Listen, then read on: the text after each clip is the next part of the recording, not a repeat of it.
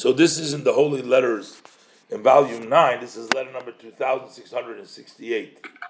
Baruch Hashem dated the 20th day of Iyar Tavshin Brooklyn, Shalom Avracha. Apparently, uh, there was some struggle going out, and one of the educators or something, he insisted on his ways, uh, that it has to be, look, my way or the highway or something like that. so the Rebbe says like this. Again, I don't know the exact context of what it took place. I just see the Rebbe's response, and you can learn from there a little bit of what was going on. The Rebbe says, it's known the ruling of the Mishpat. It said, the Mishnah. The Mishnah rules, Ein don yichidi elo echad. The only one who can judge all by himself is only one. And guess who that is? That's Hashem. Hashem is the only one that can judge all by himself. So the Rebbe said, in my view, who is this one? The Mishnah doesn't say, it doesn't articulate. It just said there can only one to be judged. There's only one. So the Rebbe sort of says, in my view, my opinion, who is the one that can judge? That's a Kadosh Baruch Hu. That's Hashem. It's not a human being.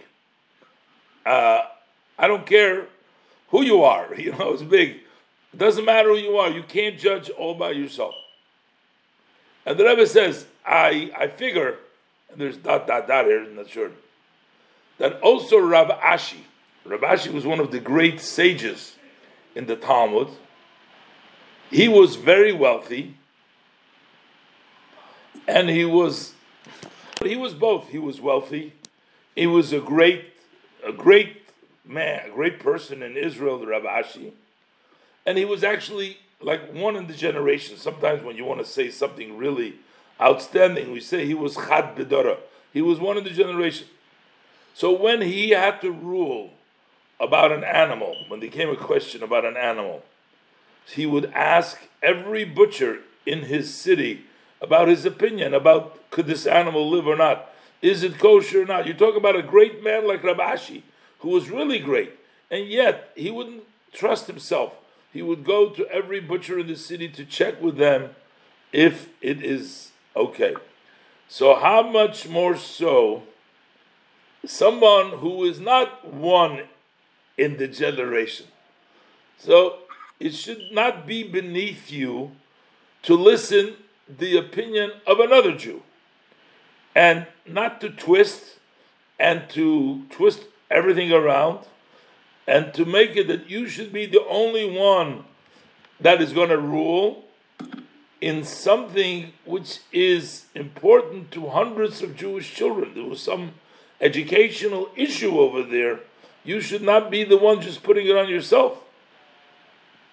And this is a matter which is connected with my father in law, the Rebbe, and all the Rebbes before him with the titles.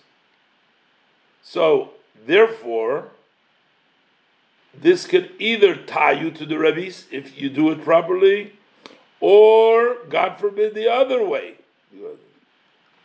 So, I mean, apparently this was something to do with education, something to do. I'm, again, I don't know what it is. I don't want to speculate because I don't know, but something to do. And the Rebbe says you got to be. You can't just put it on yourself. The Rebbe, uh, some more dotted out things over here. So the Rebbe says we know what my father-in-law used to say that the Mishnah says you have to judge uh, every person has to judge the other one favorably.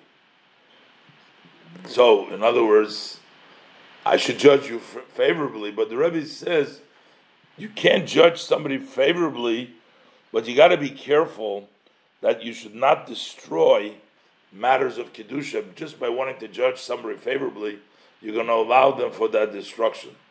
The Rebbe says, "I'm looking forward for a response." as soon as possible on all the above.